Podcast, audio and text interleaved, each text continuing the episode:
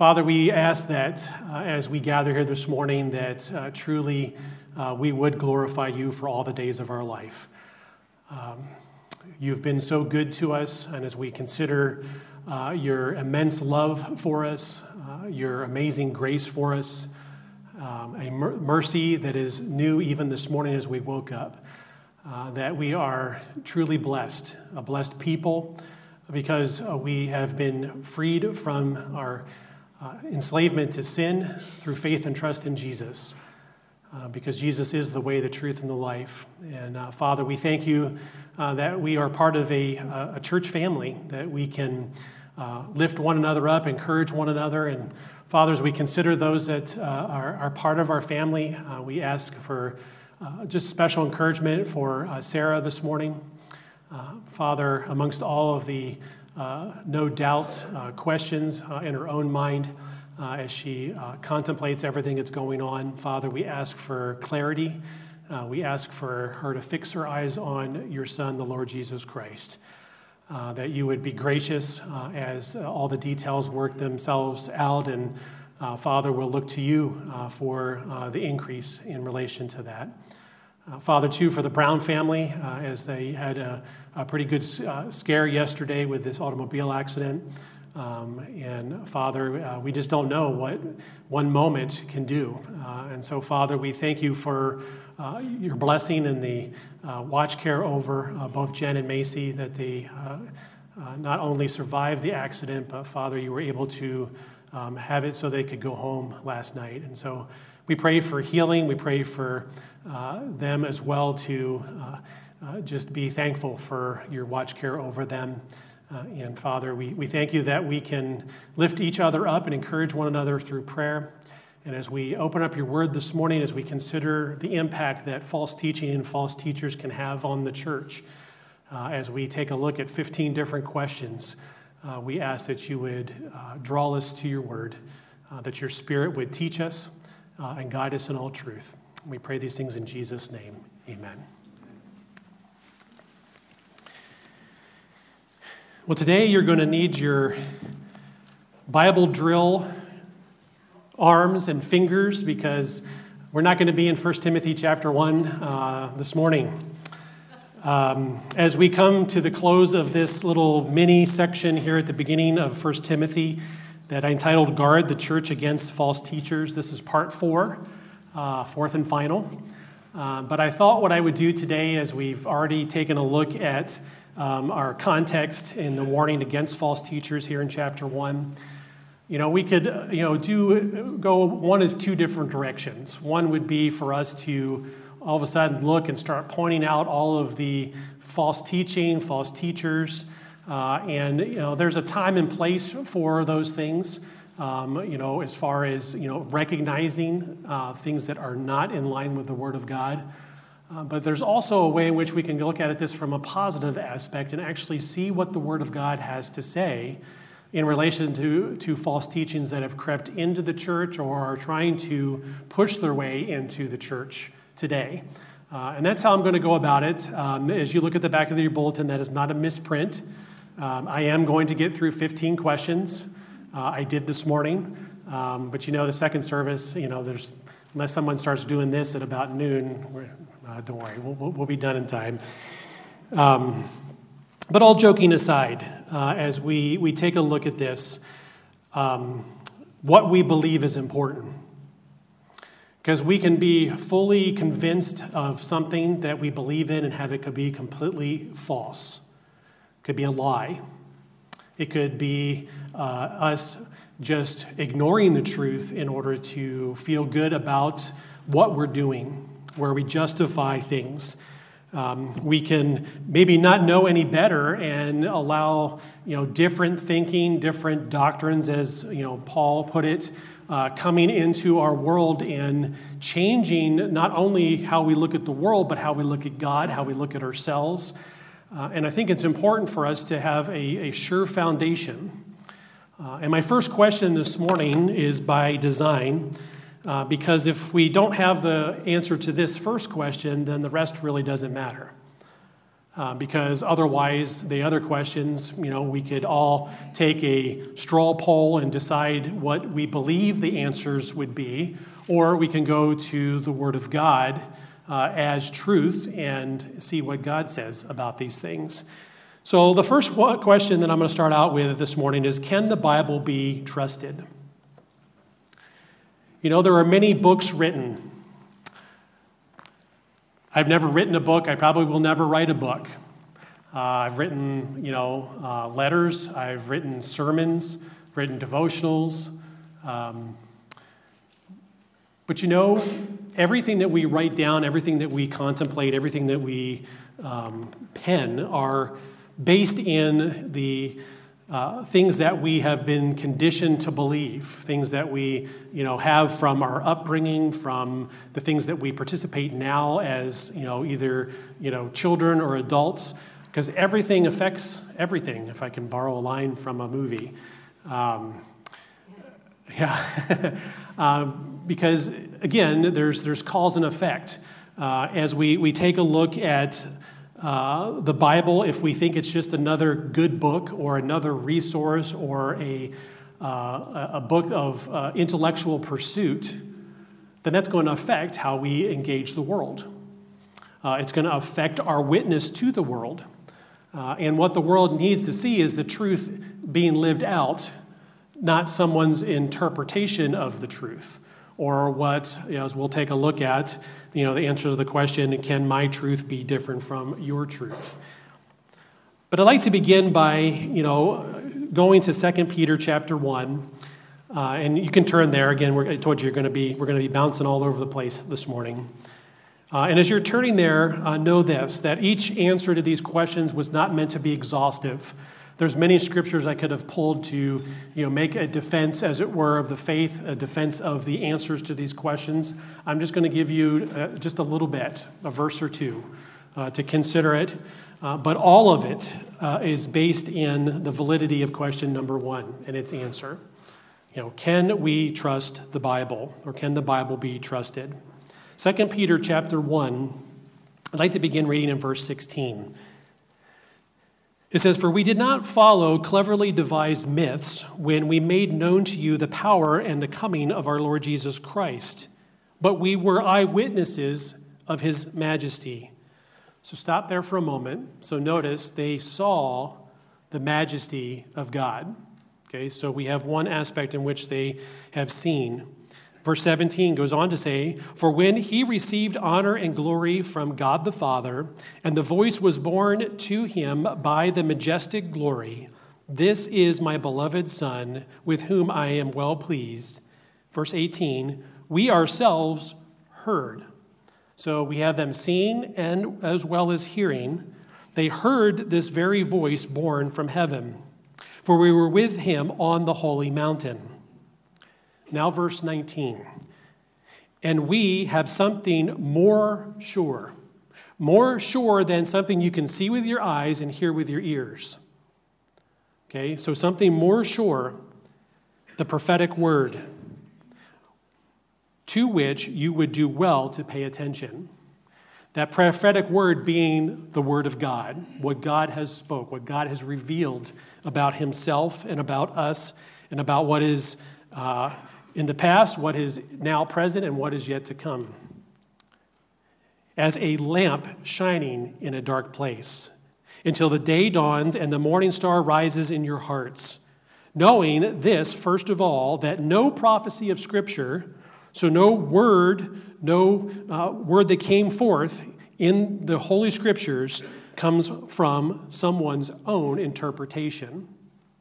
So, in other words, this is not just a bunch of writings by a bunch of guys that decided to write something down. It is the very Word of God. How do I know that? Well, we'll keep on going. Knowing this, first of all, that no prophecy of Scripture comes from one's own interpretation, for no prophecy was ever produced by the will of man. But men spoke from God as they were carried along by the Holy Spirit. So when we take a look at the Bible, the entirety of the Word of God, which, if you don't have a Bible, you need one. But when we take a look at this, this is not just you know, them coming up with, as he said, cleverly devised myths. This is not just some doctrine that is good for you to, to readjust and to refine your life around. This is the very Word of God. Because if it's not the Word of God, then we don't need the Bible. We don't even need to be in this building. We could get together wherever, say in a coffee shop, and we can all decide and talk about what we believe is the truth. But see, God did not leave us that way. He did not leave us without a revelation of Himself, did not leave us without the truth. And it's saying here that no prophecy was ever produced by the will of man. So Paul didn't say, I'm going to write the book of Romans and here you go. He wrote the book of Romans as he was carried along by the Holy Spirit so that God could assure that the Word of God is actually the Word of God and not the Word of men. He utilized their personalities, he utilized who they were, their livelihood, to, uh, as a, a way in which he could communicate his truth, which is the truth, what we sung about just a few minutes ago, your truth, so that we would know the truth. Otherwise, if the Word of God is not true, then maybe I should just tell you to enlarge your vision or to develop a healthy self image or to discover the power of your thoughts and words and choose to be happy. That sound like something you would like to do? Maybe I just need to give you a nice, toothy, grinny smile to go with it. But see, the thing is, if God's word is not the truth, if it is not the word of God, then it's just one more resource, one more book written that has really no impact unless I deem that it has impact. So either it's the Word of God as the Spirit moved men along so that God could ensure that we would know who He is and know the truth about our condition before a holy God, and that we need a Savior, which is Jesus Christ, then it's anybody's guess as to what we should believe. And that can change over time. Culture can t- change, you know, what we, we should believe. But if it's something that is the truth, that is timeless, that is always applicable, then we can trust it. It says, no prophecy. I want you to consider for a moment that there are over 300 prophecies concerning Christ's coming. Th- over 300. Probability speaking, just pick eight of those, any eight you want to choose. Just for eight of those prophecies to come to, into existence, where it was prophesied hundreds of years later, and have it not be just partially correct, but 100% accurate because it is coming from the God who is truth, who cannot lie, and is not just making things up. Just for eight of those, about one person to be completely true and be fulfilled, 10 to the 17th power. That's the probability of it. Just eight. We're talking over 300. Every prophecy about Jesus Christ was not just, you know, bits and pieces here that the prophets just partially got right. No, it was the very word of God, so that even though it was 700 years prior that it was prophesied, that it came exactly right even down to where Jesus was born, that he would be the suffering servant, that his people would reject him. Okay? Think about the sheer magnitude of that 10 with 17 zeros. Say double that. And I'm sure probability wise, uh, I'm probably butchering probability, but this is know that it gets a lot bigger the more you add to it. And see, what that does is it gives testimony to the fact that this is actually the, the Word of God, that it is God who breathed these words. So its source is 100% true, 100% holy, 100% righteous. And so, therefore, can we trust the Bible? Yes, we can. I like what Pastor Voddie Baucham said in relation to this because he sums this up very succinctly. He says, I choose to believe the Bible because it's a reliable collection of historical documents written by eyewitnesses during the lifetime of other eyewitnesses.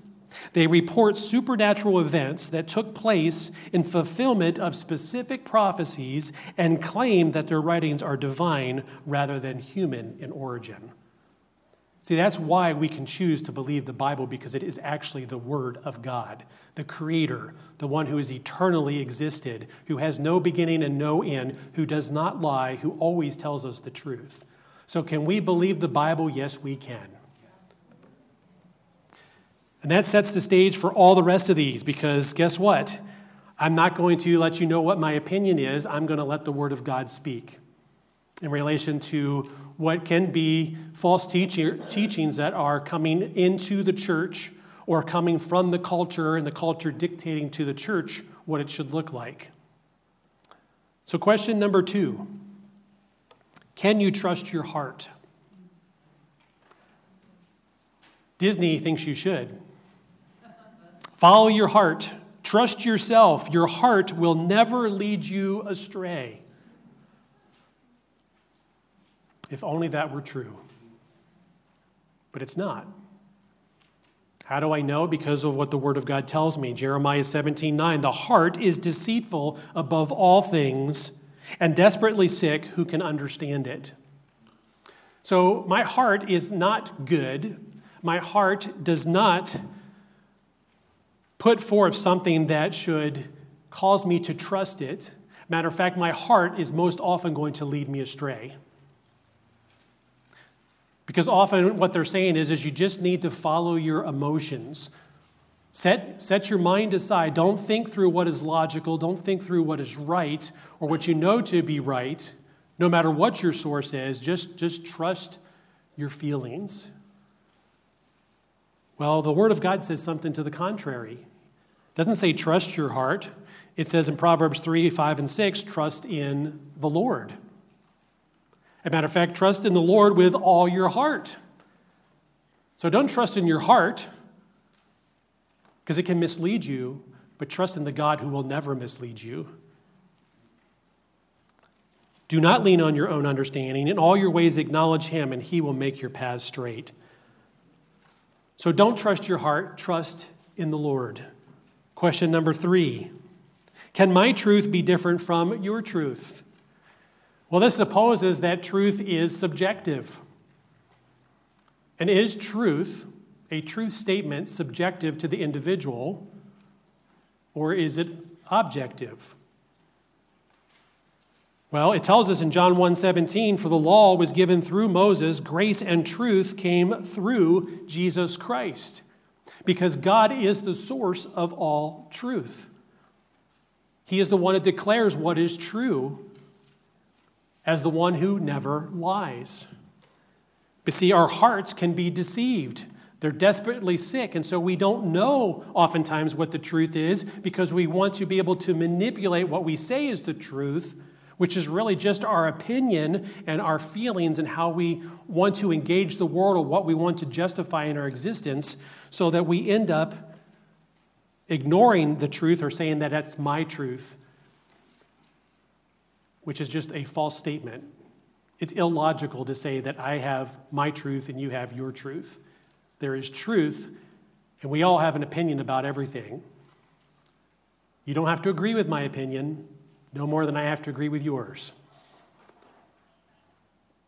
But we can never argue with the truth because that means we're arguing with God Himself. John 14, 6, that's why Jesus was able to proclaim, I am the way, the truth, and the life. In John 17, 17, in his high priestly prayer, he says, Sanctify them in the truth. Your word is truth. So not only is God truth itself and the source of all truth, but what God says is also the truth because God cannot lie. He is not like man. He doesn't have a heart that is deceitful above all else. He is perfect and holy in all of his ways. But what does man do? Well, Romans chapter 1 verse 18 says that the wrath of God is revealed from heaven against all ungodliness and unrighteousness of men who by their unrighteousness which is the polar opposite of God, which, you know, who is righteousness itself, by their unrighteousness, suppress the truth, push it down, push it away. I don't want the truth to be part of my existence because that means I'm going to see myself as God sees me, and I don't want God or anyone else to see me that way.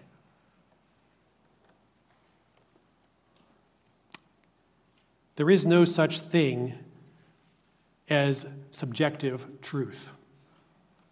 There is the truth and your subjective opinion about the truth.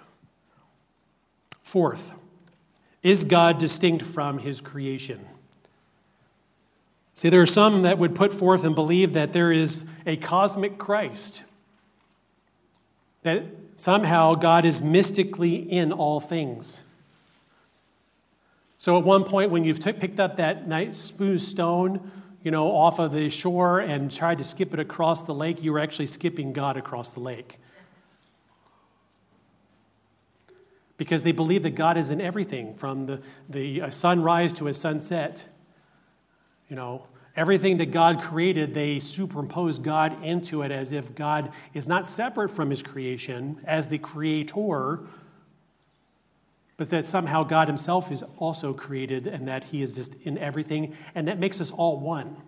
So, what it does is it just blurs everything and puts everything into this cosmic blob so that we, we miss one, who God is, but we also miss that we are sinners in the presence of a holy God and that we need a Savior. Because if everything is God and, and, and, we're all one, then guess what? That, that really, by you know, logical conclusion, means that, you know what, if God is in everything and He's in me, then doesn't that make me God as well? But we see we miss the fallenness of sin and we end up losing God in the midst of all of that. Colossians chapter 1, verses 15 and following says, He, speaking of Jesus, is the image of the invisible God, the firstborn of all creation. So he has preeminence over all creation because Jesus Christ himself is the creator God. How do we know that? Verse 16 For by him all things were created. Nothing created God, God created everything. In heaven and on earth, visible and invisible, whether thrones or dominions or rulers or authorities, all things were created through him and for him. He didn't make creation and, and just, you know, split himself apart so that he is in everything and everything is one. He is separate from his creation. Verse 17, and he was, is before all things, and in him all things hold together. You know, he is not everything and therefore holding everything together. He, as the almighty creator of all, is holding everything together. He is the sustainer of all life, as well as the ordainer of all life. But God is not in everything, and everything is not God. Number five, is God sovereign? Because if you think about it, every attack of falsehood, every false teacher, what they're trying to do is circumvent and to say that, you know, in their teaching, that God is wrong and that they're right. That what I believe supersedes what God says is true. So therefore, they are, as it were, robbing God of his sovereignty over all things because they are making themselves God. Listen to what it says in Isaiah 46. Verse 9 says, Remember the former things of old, for I am God and there is no other. I am God and there is none like me. How is God different from every other thing that is in the created universe? He declares the end from the beginning and from ancient times things not yet done, saying, My counsel shall stand, and I will accomplish all my purpose calling a bird of prey from the east and the man of my counsel from a far country. I have spoken and I will bring it to pass. I have purposed and I will do it. Does that sound like a God that is somehow manipulated by the creation that he made, or is he sovereign over all? Is God sovereign? Yes, he is. Sixth, does Satan exist? See, in our current age, there has been this, you know, uh, you know, and probably every, you know, other ages if we look back in history, because nothing is new under the sun, but try to make Satan something that he is not. Or to say that Satan really just doesn't exist, he's the figment of people's imagination. You know, there's not really some, you know, uh, evil being that is causing, you know, uh, you know, pain and suffering all over the planet. Well, the scriptures say that Satan is the God of this age, that he is the tempter. In 1 John 3 8, it says, Whoever makes a practice of sinning is of the devil, for the devil has been sinning from the beginning. 1 Peter 5 8 says, Be sober minded, be watchful. Your adversary, the devil, prowls around like a roaring lion, seeking someone to devour. Satan is not on the same par with God. Satan is still a created being. Satan still answers to God. And his doom is sure because he's already been judged by God Almighty. And we're waiting for that to unfold in time. So, does Satan exist? Yes, he does. And thinking that he doesn't is not something that we should take and embrace. Remembering what we learned from Ephesians that we are in a spiritual battle, not of flesh and blood, that our enemy is real. Number seven, does hell exist? What better con- con- comfort for the mind of somebody is that, well, hell does not exist. That there's not a place of judgment, you know, that, you know, the wages of sin is death, uh, that, you know, somehow God wouldn't create such a horrible place to send people. But see, the thing is, is that hell is a real place. Hell does exist. Matthew chapter 25 uh, one of many passages we could turn to speaks to this. It says, When the Son of Man comes in his glory and all uh, the angels with him, then he will sit on his glorious throne. Before him will be gathered all the nations, and he will separate people one from another, as a shepherd separates the sheep from the goats. And he will place the sheep on his right, but the goats on the left. Verse 34 then the king will say to those on his right, Come, you who are blessed by my Father, inherit the kingdom prepared for you from the foundation of the world. Jumping down to verse 41, then he will say to those on his left, Depart from me, you cursed, into the eternal fire prepared for the devil and his angels.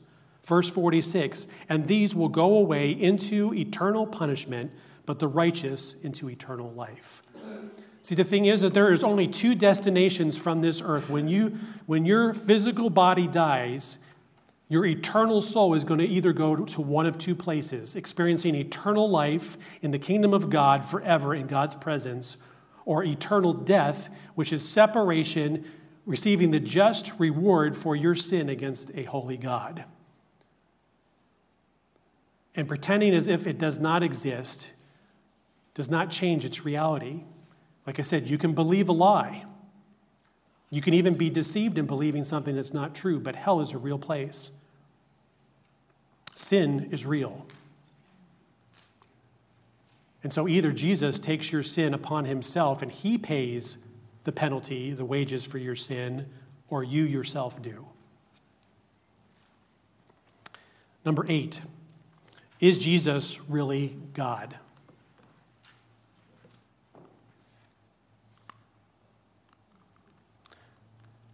Can you guys move the slide forward one, please? The slides aren't going. Um, is Jesus really God? Because there are those that would believe that Jesus isn't the Son of God. In John 8 58, Jesus said to them, Truly, truly, I say to you, before Abraham was, I am. That name that God gave Moses as the great I am, that name that says, I am the eternal God, the self existent one. And here is Jesus Christ himself saying that I am the great I am, saying that he and the Father, as it says in John 10 30, are one. Because there is one true God, three persons Father, Son, and Holy Spirit. Colossians 2 9 tell us, For in him the whole fullness of deity dwells bodily. So, in order for us to know who God is in a very powerful way, the, the most powerful way he could do, Jesus himself took on flesh and dwelt among us as the one who is the truth to share the truth with everyone he came in contact with. Not just his opinion, the truth. Question number nine Did Jesus really rise from the dead? Now, we're coming up on Easter, so I'm not going to spend entirely amount of time here, but really this is crucial because if Jesus did not rise from the dead, then our faith is futile. We're still in our sins. And the Bible is just another moral book that we should read along with other good books.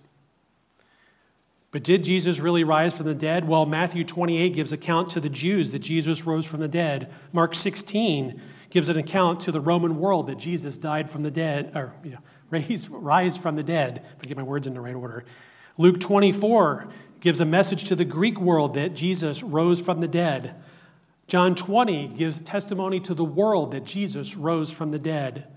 Acts chapter 1 is uh, this, uh, the New Testament church is being founded, gives testimony to the fact that Jesus rose from the dead. 1 Corinthians chapter 15, starting in verse 3, as Paul is writing this letter to the church at Corinth, saying that I delivered to you as of first importance what I also received that Christ died for our sins according to the scriptures. Now, we all will die unless Jesus Christ returns before.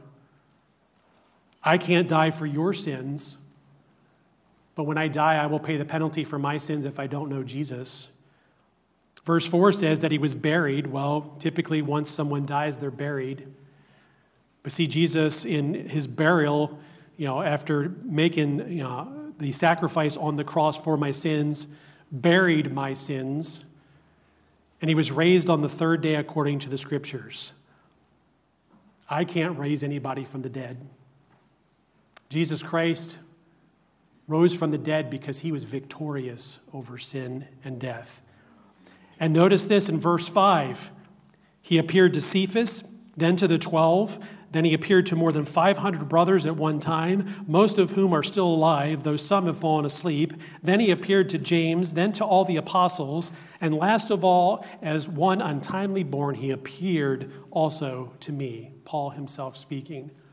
So the question is how many people does it take to recognize that someone who was once dead, who died from crucifixion, who, when the Spirit went into his side, blood and water flowed, was taken down, prepared for burial, put into a tomb, and three days later would miraculously rise from the dead, and people would see him and talk to him and actually touch him.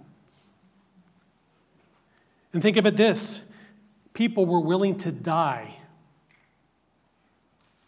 because they weren't willing to recant that they had seen the risen Lord. Look at how it transformed Paul's life. Someone who was insolent, who was a persecutor of the church, when he met the risen Savior, it changed his life. So, did Jesus really rise from the dead? Yes, he did. Question number 10 Is Jesus really the only way? See, man trying to appease his desire to be okay with his existence and be hopeful that God will just accept me the way I am, puts forth that every religion eventually leads to God. Well, there is some truth in that because there's a day coming where everyone will stand before God. And the question will be whether or not you know Jesus Christ, his son, who is the way, the truth, and the life. Is Jesus really the only way? What does Acts 4:12 say? There is salvation in no one else. No one else would do because no one else can make atonement for sin. Only God's Son can. For there is no other name under heaven given among men by which we must be saved. 1 Timothy 2 5 says, There is one God, there is one mediator between God and men, the man Christ Jesus. See, Jesus did what we could never do, and that is make atonement for our sins, therefore, mediating between the God who we broke his law and stand guilty before him as his enemies and actually, through faith and trust in what Christ accomplished, reconcile us to the Father. So, is Jesus the only way? Yes, he is. Narrow is the way, and few that are that find it. See, God is the one who was wronged. We wronged God. So he has the right, as the Creator, to determine how atonement is made. And he made that very clear that was through the shedding of blood, and no ordinary blood would do. It had to be the sinless Son of God's blood. Which brings us to question number 11 Is Jesus enough to save? Because there are many that would believe that they need to add something to Christ's sacrifice, that is Jesus plus something else. Jesus plus my good works will qualify me before God, or Jesus plus my baptism, or Jesus plus going to church every Sunday, or Jesus plus you fill in the blank. So the question is, is, is Jesus enough? Did Jesus accomplish what he came to do, or do we have to, as it were, mop up and make up the difference between what Jesus Christ did and what is necessary for our forgiveness? Romans 5 Verse 1 and 2 says, Therefore, since we've been justified, how? By faith, justified being declared righteous by God, by faith we have peace with God through who? Lord our, the Lord Jesus Christ, our Lord Jesus Christ. Verse 2 Through him we have also obtained access by faith into this grace in which we stand, and we rejoice in hope of the glory of God. So, is Jesus enough to save me? Yes, he is. I don't need to add to or take away from his salvific work because it was perfect. He meant it when he said, It is finished. There was no detail left undone, there was not anything more that needed to be done. God's wrath upon sin had been appeased. And when that gift of faith is given, and faith is exercised in trust in Jesus Christ, we are given a righteousness not our own. And so the question really is is Jesus' righteousness enough? Well, I sure hope so. No, I don't hope so. I know so. Hebrews 7 25. Consequently, he, Jesus, is able to save to the uttermost. That word means completely. He's able to save completely those who draw near to God through him. So, again, the key is Jesus. It's not Jesus plus something else, it's Jesus alone, since he always lives to make intercession for them. So, is Jesus enough? Yes, he is. Question 12 Does reciting a prayer save me? Absolutely not. Because a prayer can just be words in your mind, have no meaning, no value. We repeat words all the time. Repeat after me. I could get you to repeat some words right now. mean absolutely nothing to you, but could have profound and deep meaning for me. John 3 3 says, Jesus said, speaking, Truly, truly, I say to you, unless one is born again, he cannot see the kingdom of God. So saying a prayer does not save you, no more than walking down the aisle of a church saves you. The thing is, it is about being born again. You can't be the same individual it can't be just empty words because what you're doing is you're agreeing with the God of all that your sin has separated you from Him and that the only way in which you can be made right with God is through Jesus Christ. So make sure that you didn't just say a prayer because there are very many well meaning people that said a prayer and believe that they are saved, but they were just words. There was no true repentance, a turning from sin. Which brings us to question 13 Can I just sin because God will forgive me?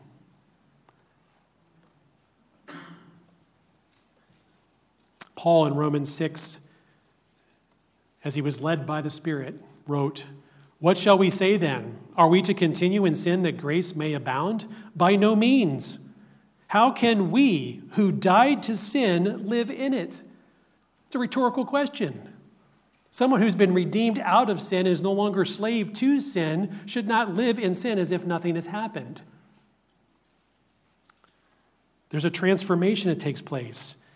Verse 3 goes on to define that. Do you know or not know that all of us who have been baptized into Christ Jesus were baptized into his death? We were buried, therefore, with him by baptism into death, in order that, the result being that just as Christ was raised from the dead by the glory of the Father, we too might continue to live in sin. Is that what your translation says? No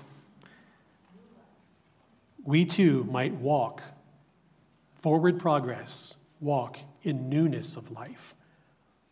So, can you sin just because God, through Jesus Christ, paid the penalty for your sin as if it means absolutely nothing? No, by no means. Because we are to walk in newness of life. 2 Corinthians 5:17 says it this way, therefore if anyone is in Christ he is a new creation. The old has passed away, behold, the new has come. Question 14 Are believers little gods? Because there are those today that believe that they are just like God because Jesus Christ made it possible for them to be God. Isaiah 45 5 I am the Lord, and there is no other. Besides me, there is no God. One God. And just because you've put your faith and trust in Jesus Christ does not mean that you become God, because you do not. You will never become God because there is only one God. That's what makes him God. Isaiah 42, 8, I am the Lord, that, is my name, my glory I give to no other, nor my praise to carved idols. See, the thing is, is when someone establishes and thinks that they are a little God and have the ability, just as Jesus in the flesh was able to do like he did, and did not do that as the Son of God because he ceased being God when he took on flesh, that that is false teaching,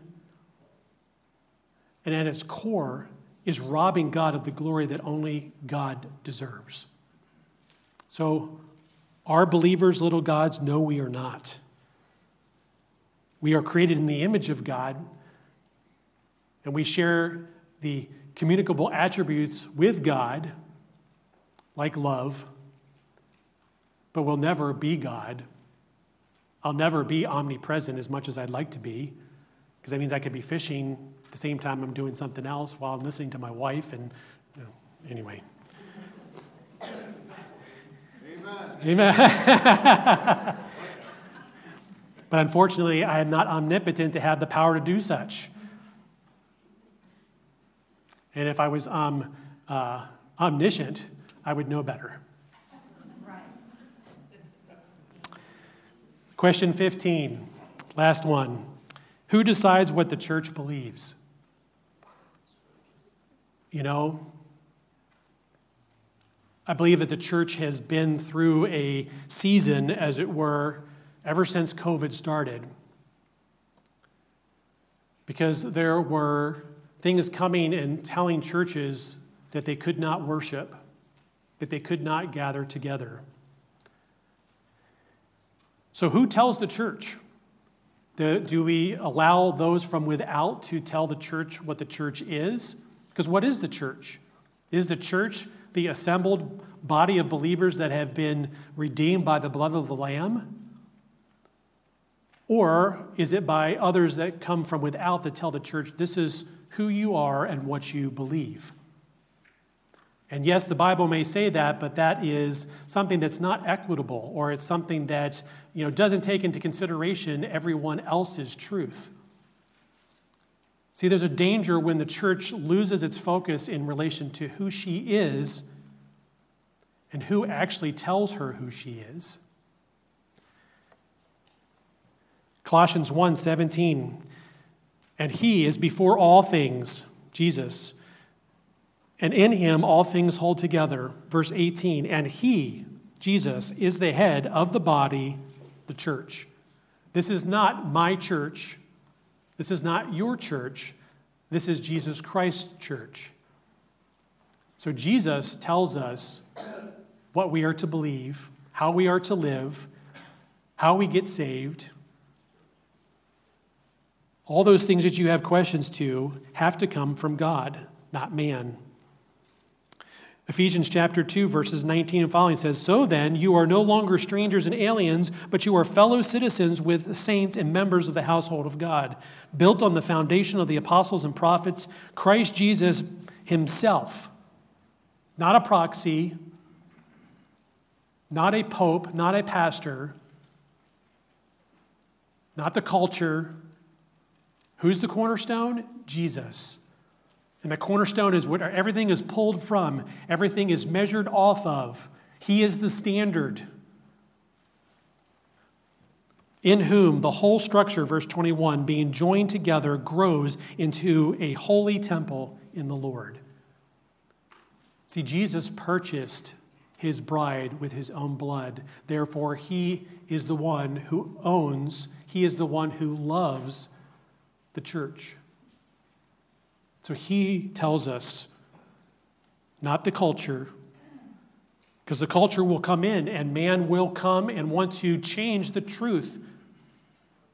And we have to guard against that. That's what Paul is communicating to young Timothy as he, as he challenges him to guard the church against false teachers because it can come from without, it can come from within, it can come because of not standing on the truth of the Word of God, because we don't see the Word of God as authoritative. The Word of God is the only authority, everything else falls under it.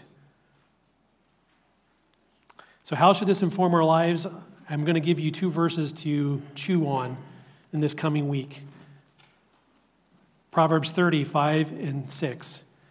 Every word of God proves true.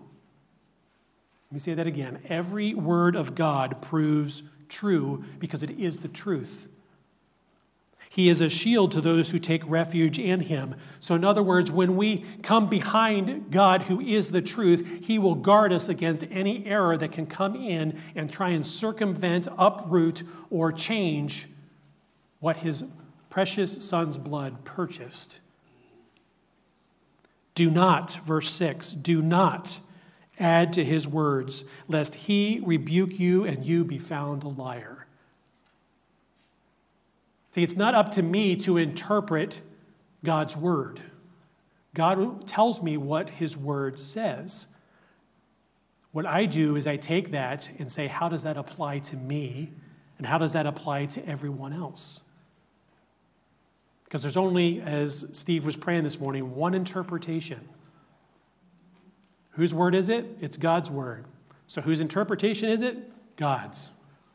Not the culture, no human being, not the creation, God.